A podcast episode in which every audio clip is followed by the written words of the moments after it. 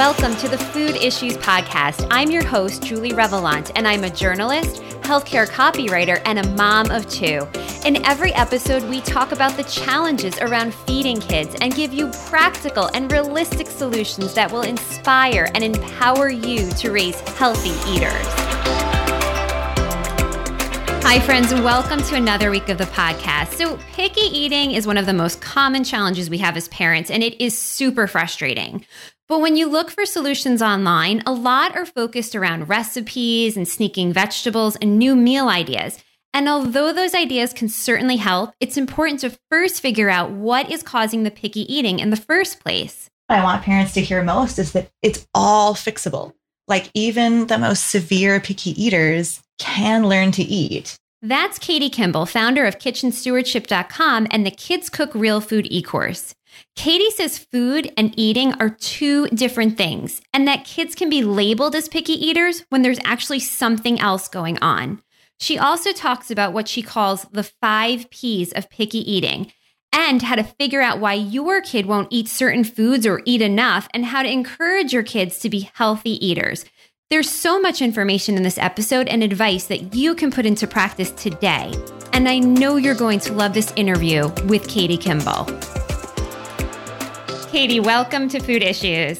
Thank you so much, Julie. It's always a pleasure. Yes, I am so excited to have you back. You were on season one and we were talking about cooking with kids through COVID. It feels like such a long time ago, although, you know, it seems like we're we're heading towards the end of this, hopefully. And so today, you know, I love, so excited to talk to you about picky eaters and kind of where we go wrong with recipes. But let's for people who don't know you, although you're quite popular in the in the health space, let's talk about your story and how you came to uh, found Kids Cook Real Food. Well, that was pretty generous. I was never a popular kid in high school, so we'll just we'll just pretend. We'll pretend that what you said was perfectly accurate. um, you know, I'm I'm just a mom. I'm a mom of four. And I'm one of those kids who always knew she wanted to be a teacher. And that's what I became. And then I only taught third grade for two years before I became a mom, which I also always knew uh, that I wanted to be. And as a perfectionist, I knew that I couldn't do both at the same time well, that I would compromise everywhere all day long. Um, so it was it was just a given that I had to stop teaching full time and come home. And we were pretty young. And when I ran the family budget, the bottom line was red. That's not the right color. So you know, I, I actually started my online life from a place of, well, I better figure out how to make a few thousand dollars for the family this year. Like, do I sell Pampered Chef? I actually thought I would write a book. And it's hilarious looking back because a book is neither a quick nor effective way to actually add to a family bottom line in a budget, right? Like, that was totally the wrong direction. But I ended up emailing an editor of a magazine, a real small magazine that I read. And I don't know why I did that. I, how I thought an editor would have time to answer my question of like, how do I write a book? I was so young and naive. It's hilarious. But he um, he actually answered and said, why don't you start a blog to see if there's a market for your idea? So at the time, I had just been learning how to feed my family. You know, I had really come from a hamburger helper bagged salad college career, you know, learning how to cook slash not cook, you know, right? Like that's not really cooking. But when I had my first baby, I, it was just so important to me to nourish him well. And it felt like a massive weight of responsibility. So as I was learning, I, I knew that other moms in my circles were failing at the same things I was failing at. And so my teacher heart just kicked in and I thought, I want to, I want to help. I want to teach people. I, I want to help, you know, smooth the road for other moms for whom budget is short and time is short, but nutrition is important. So that's how I got started uh, working online, teaching at Kitchen Stewardship, and just fell in love with the online community and kind of the immediate feedback of that. Within six months, I never wanted to write a book. But I did then end up shifting uh, about six years ago to teaching kids to cook because I saw that need in my community that so many moms in our generation, Julie, were not taught to cook, right? And so we're coming from this place of, gosh, you know, they would say to me, Katie, I really want to be healthy, but it's so hard because I don't even know the first thing about cooking. And, and I could just see that that would become a cycle for our kids, right? If we don't know how to cook, we're not teaching them. And I really wanted to step in and and break that cycle and make it really easy for moms and dads, even with no experience in the kitchen, to get their kids confident in the, in the kitchen so that they can take ownership of their health. Great. So, studies show that about 50% of kids are what we call picky eaters, but so much of the solutions for parents out there when we look to for help on on digital outlets, digital channels, we see recipes, fun ways to turn food into art projects, meal ideas, so many different solutions. But you say that food and eating are actually two different things. So, please explain that. Yeah, I, I like to surprise people, right? I think the element of surprise is really important. And so when to tell parents, hey guys, all right, food and eating, two totally separate issues, that's a bit mind expanding, and which is absolutely my goal. And so, and so the thing is like, yes, sure. Sometimes changing the presentation of the food makes a difference, right? How how should I prepare this cauliflower? Or can I make a, you know, Olaf snowman out of my vegetables and get our kids to eat it. Sure, sometimes that does make a difference, but that's partly because we eat with all of our senses, including our visual sense. In fact, fun fact visual learners actually tend to be more likely to be picky eaters if they're a visual learner in the classroom because they look at the food and they decide they don't like it, right? They refuse to try based on that visual input. But one good example I think of, of showing that food is a separate issue from eating is those kids who sort of have um, a stress response or a fear of food. So some kids maybe uh, get tummy aches from stress or they're they're constantly kind of in fight or flight. They might have had a past trauma like gagging or choking or being forced to eat. And so for these kids, they're they are coming to the table absolutely not ready to approach food. It would not matter what food is on the table. It certainly doesn't matter if it's cute because they're having a physiological and or emotional response to just the act of eating, right? They're not ready to eat. So it literally does not matter what the food is. It's going to be a complete block in their system for them to be able to eat well. But but you would look at that child as a parent and you would think, "Ah, oh, they're such a picky eater. They're always pokey. They're you know, they're pushing their food around their plate they're crying at the table, they're struggling, right?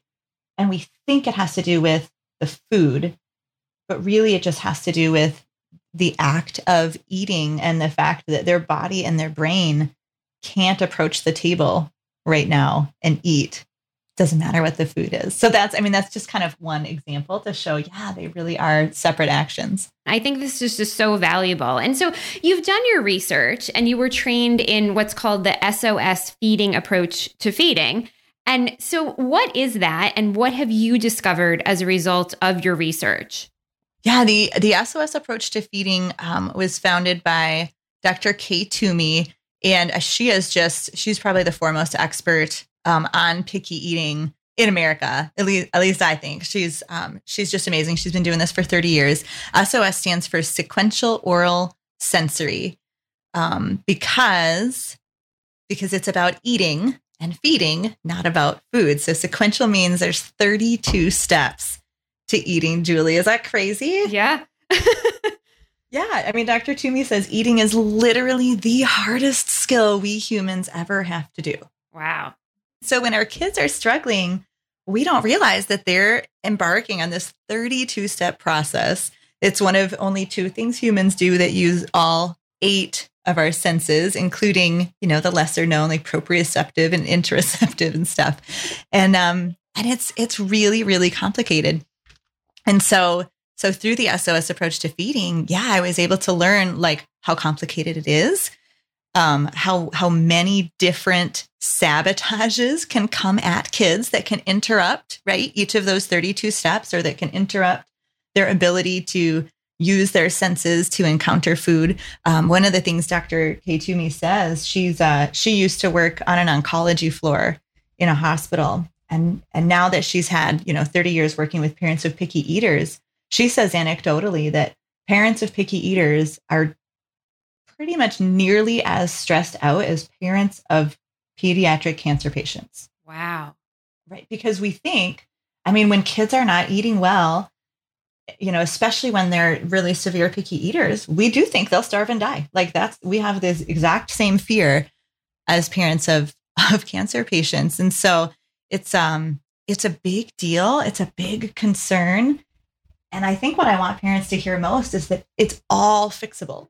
Like even the most severe picky eaters can learn to eat and can go through that 32 step process. It just may take a lot longer for them than than some other kids who don't have some of um, the challenges you know that kids who are struggling with again it may be the oral within their mouth or the senses or the stress response um, there's again so many blocks that can get in the way of our kids and food but if we can remove some of those blocks for them and help them move through the sequence in order all kids can learn to eat that's great and so you know how we think about feeding our kids our perspective about feeding kids in the US. Do you think that it's doing a disservice to kids?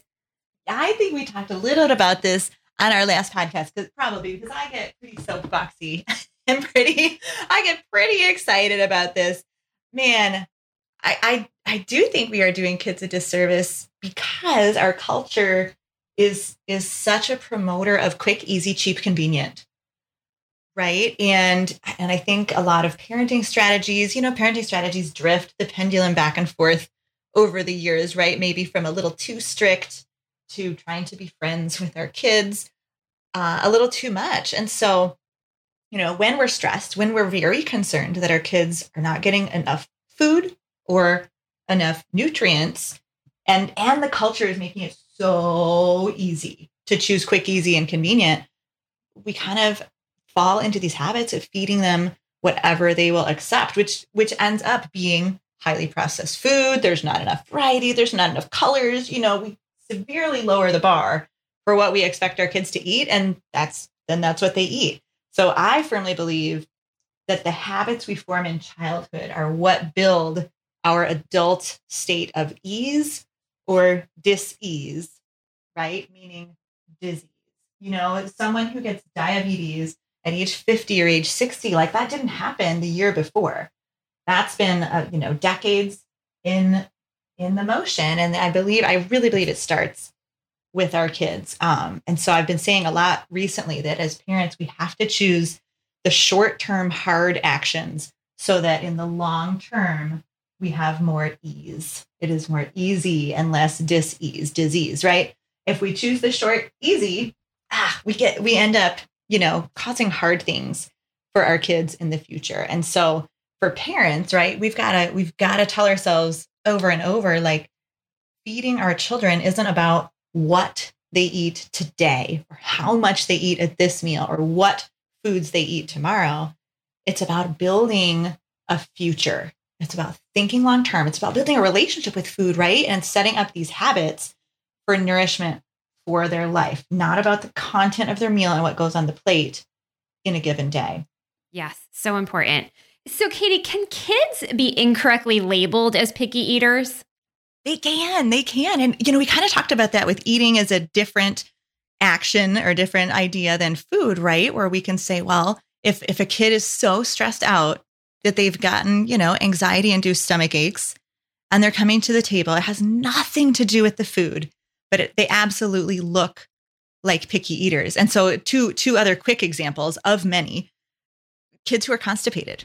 Okay, it's estimated 10% of kids are constipated. I always figure all those estimates are probably low because most people don't really know what's going on in their bodies nowadays.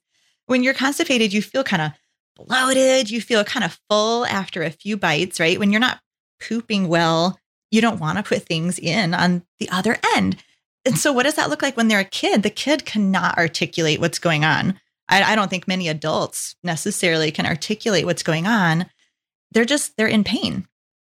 Right. Yeah. And when they're in pain and food causes a little bit more pain, they're just going to ignore the food. They're going to push it away. And we see as parents the external behavior, right? And we judge that and we label it as, oh, they're a picky eater when actually like they're just constipated. they need our help. They need medical attention, you know? And um, another example is uh, Allison's son, and this is really severe. He was in the hospital at seven months life threatening allergies on a feeding tube, right? And so anyone that's on a feeding tube is going to get that label too. They're a picky eater or they're a bad eater. Well, well, he just had allergies. And so again, that's a really severe example. Good news is he's now a vibrant four year old. But if we can imagine less severe allergies, right? Any kid who has an undiagnosed allergy and it's causing them some sort of pain or it's causing them some sort of discomfort, kids are a little more intuitive than we expect, I think. And and they they kind of understand innately that this food is making them hurt. And so again, they're going to push that food away. Externally looks like picky eating. Internally are just some questions that we need to explore as parents and really do our detective work. This is so amazing, Katie. I feel like we're just not talking about these issues, right? And this could really change how we feed our kids and, and get to the root of picky eating. And so we're going to take a break. And when we get back, we're going to talk about the five, what you call the five P's of picky eating and what those are and why they're really important to know so that parents can get to the bottom of the issues with their kids. We all know that kids love their snacks, but finding healthy snacks with real food ingredients that are also affordable isn't always easy. That's why I love Thrive Market. Thrive Market is an online membership based market that makes healthy living easy and affordable. Everything is organic and non GMO, and members save an average of $32 on every order. My kids really love the skinny dip dark chocolate almonds and Larabars, especially coconut cream pie. So delicious. Thrive Market also has essential groceries, safe supplements, non toxic home products, and clean beauty products, plus ethical meat, sustainable seafood, clean wine, and more. If you join today, you can get 25% off your first order and a free gift. All you have to do is go to thrivemarket.com slash food issues where you can sign up and see my favorite items. And for every paid membership, they give a free membership to a family in need. So sign up today at thrivemarket.com slash food issues. So, Katie, what are the five P's of picky eating and why do we need to know them? Well, this is something that that I created because I like mnemonics, right? I'm a third grade teacher. And the five P's of picky eating are palate, pain, processing, pressure, and power. So we've already talked a little bit about the first two. You know, palate is when um, a, a lot of kids, again, 32 step process of eating. And so that's difficult. And Julie, the motions that our tongue needs to make to eat are unlike anything else we do. They are more complicated than creating oral language. So it's unfair to say, hey, my kid doesn't have a speech impediment. They can talk fine. Their tongue's probably fine. Not true because there are motions we make. Um, so just imagine, and anyone can do this. Imagine putting like a Cheerio on the tip of your tongue. And what do you have to do to get it to your molars? You have to use this, what's called tongue tip lateralization, and move that Cheerio sideways and backward, kind of rotating all the way back to your molars. There's no sound in any language in the world where you have to do that. So some kids just can't figure out how to chew well. And there's all sorts of reasons for that um, or they have, you know, or they're not good at swallowing. There's so many crazy things that can happen in the mouth that, again, have nothing to do with food, but everything to do with a child's physiology. We've had some great examples of kids being in pain, right? Number, the second P is pain. Um, and then processing is one that's, I think, really worth sitting on for a while. Statistically, 15% of kids have some sort of sensory processing difficulties. I, I really think that that is one of those numbers that's got to be a lot higher.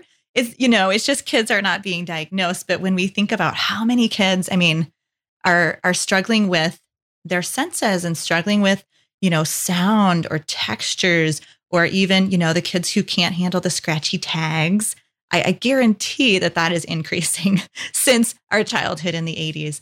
And and because eating is again one of only two things humans do that use all eight of our senses, any sense, any trouble you're having with a sense, whether it's visual, texture, um, auditory, it's all going to get in the way and potentially sabotage the kids' access or the kids, you know, approaching food with curiosity instead of instead of fear.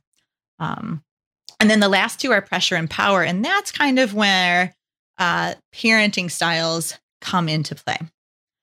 So we know research shows us parenting styles don't actually cause picky eating.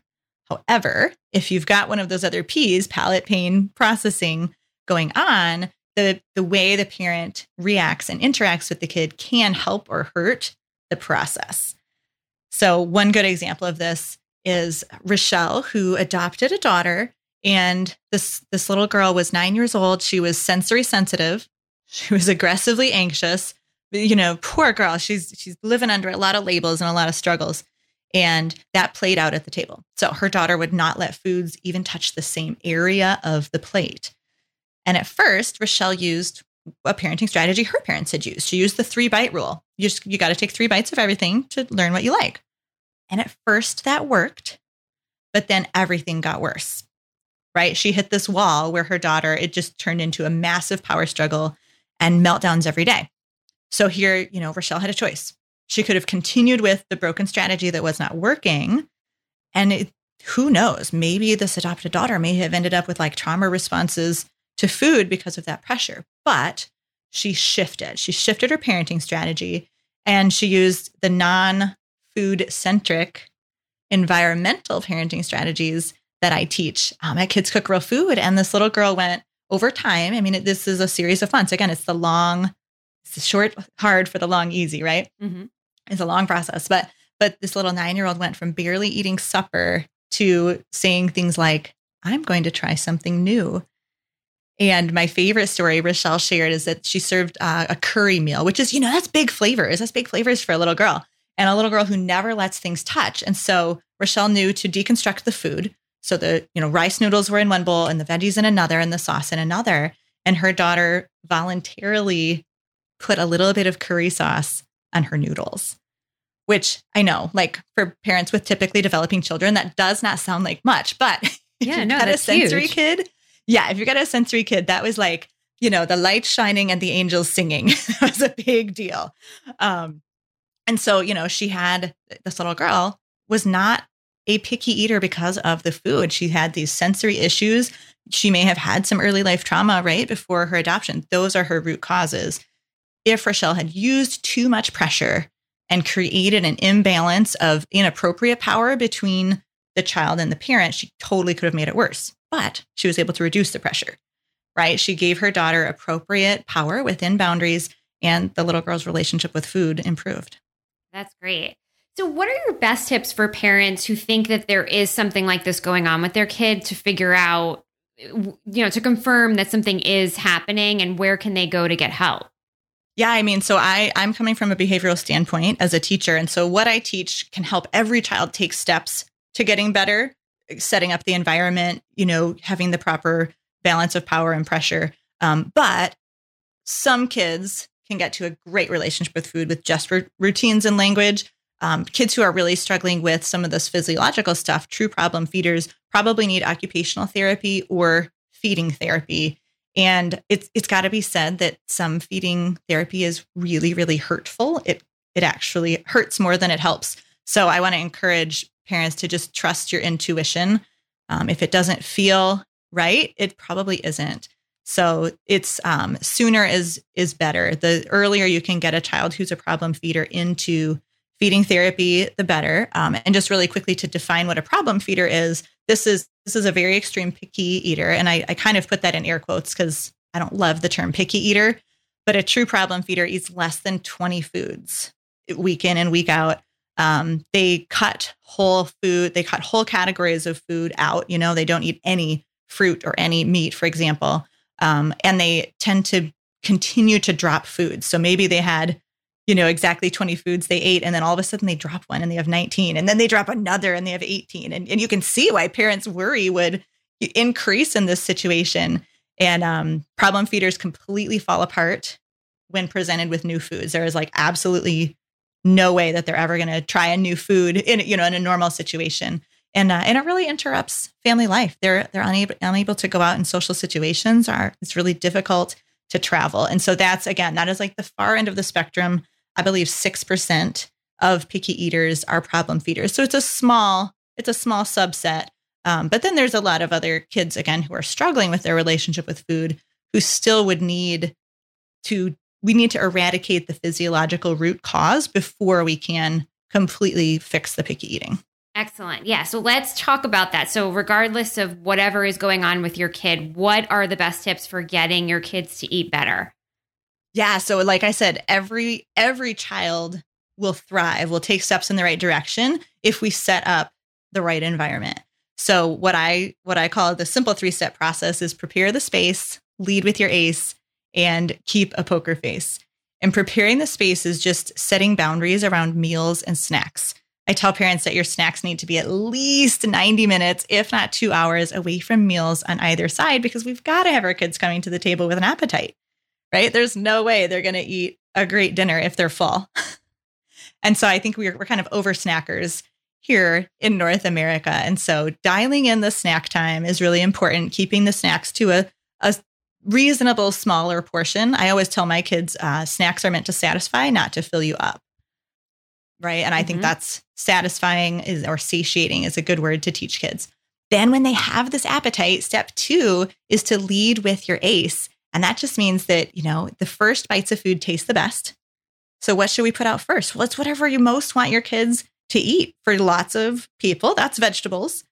Some people if their kids struggle with protein, they'll put out the protein first. And what's really key to this is step 3 and that's keeping your poker face. And that's that that P of pressure, right? When we put pressure on kids, including positive pressure, like, ooh, look at this awesome tray. Don't you want to eat it? like, that's pressure too, even though we think we're being all happy and positive. And uh, Mary told a story of her son. He walks in the door every day, no matter what's cooking, and says, What stinks? and unfortunately, for a long time, Mary took the bait. Like she let him push her buttons because it's hard. Parenting is hard no judgment there. And so I challenged her to keep her poker face. And so she thought, okay, okay, Mary, zip the lips, turn around, don't let him see you. And she just had um, some roasted broccoli out. And he approached the broccoli and he ate a first helping and he ate a second helping of all the stinky broccoli purely because of Mary's poker face. So, really, really important how we interact with our kids. And when you say lead with your ace, do you how does that work in a tactical way? Do you literally put chicken on the table and then once they've eaten it, then you bring out the broccoli?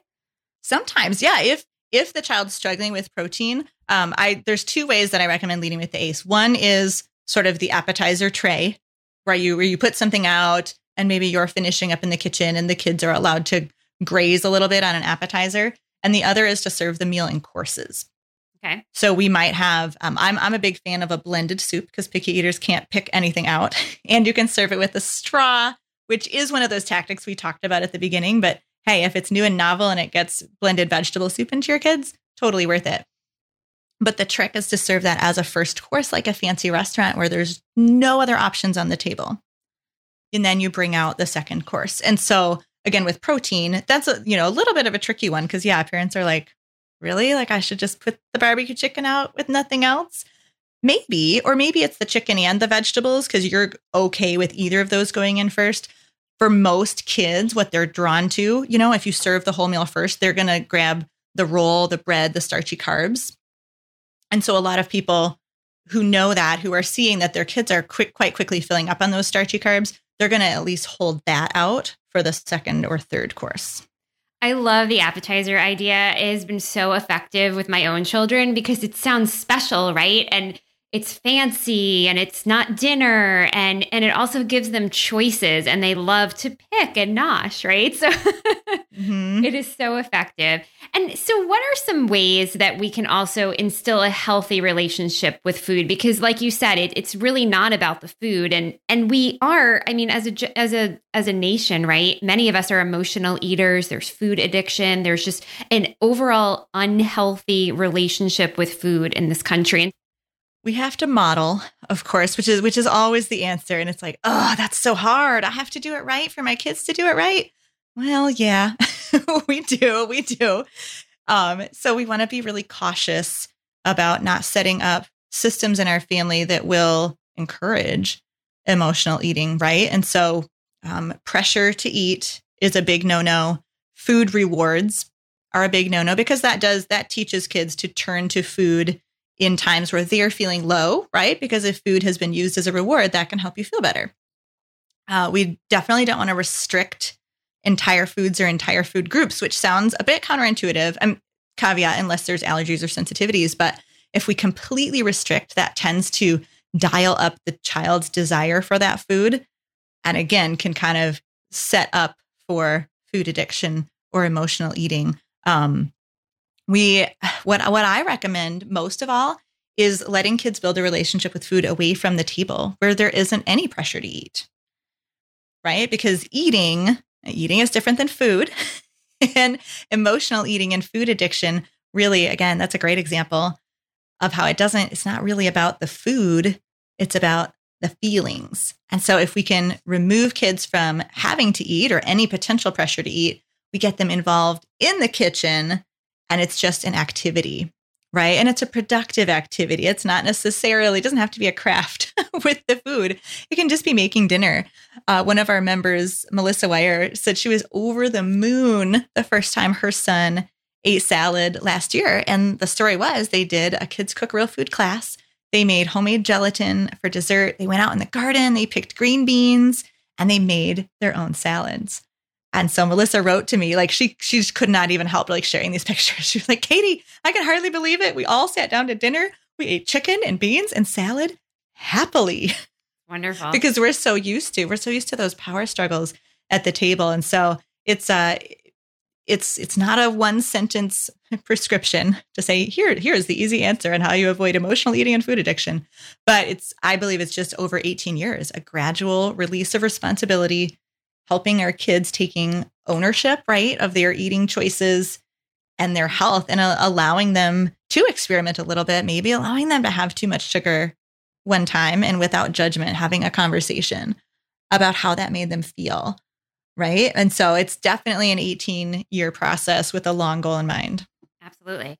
And so circling back here, right? We talked about how it's really not about the food, but can new recipes, meal ideas, fun ways to present food, can they help encourage your kids to eat healthy?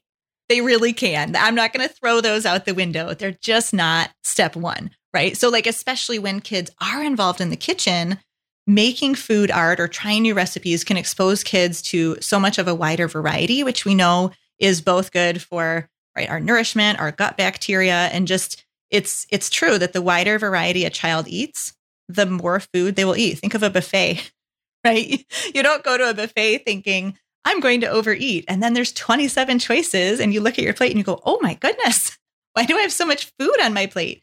And so that's that's not a great thing for adults at a buffet, but it's a really good thing for kids who are under eating, you know, who are really selective and are undernourished. The more we can expand their variety, the more we're going to expand their quantity. You know, they get all these different textures, these different visuals.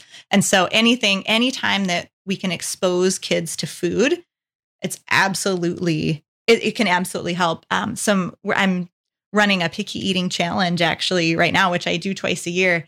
And some of the moms have been sharing about themselves as kids. That's where I start. I say, we got to look back to move forward. And they've said, you know, I didn't like vegetables, but I think it's because my mom only served them out of a can. And when I became an adult, there was this whole new world of roasted vegetables and steamed and seasonings. And, you know, so absolutely the way food is presented can make a huge difference. But I just see all of those strategies or tactics as kind of the sprinkles on the cake or the feta cheese on the salad, right? We've got to have the base foundation of the environment you create, the routines you set up, and, and the vocabulary you use. Once you have that, heck yeah, look for all the fun recipes and, you know, try different things until you find what works for your kids. Awesome. Katie, today has been amazing. This is such helpful information. And so, for listeners who want to go deeper and learn more about these issues, they can listen to your TED Talk, which I'll link to in the show notes, but also tell listeners where they can go to learn more about you and Kids Cook Real Food. Yeah, at kidscookrealfood.com, we always have some sort of free gift um, on the homepage. And if you're specifically interested in in picky eating i do run at least twice a year this no more picky eating challenge which is a free thing and you can hop on the wait list there as well and then if if real life is your jam that's on instagram where you kind of get to see what my kids are cooking, what they're eating, and uh, what we're what we are learning from failure in the kitchen. Wonderful. Well, thank you so much, Katie, for your time. Thank you. I always love chatting with Katie Kimball, and I hope you walked away feeling more informed and empowered to help your child.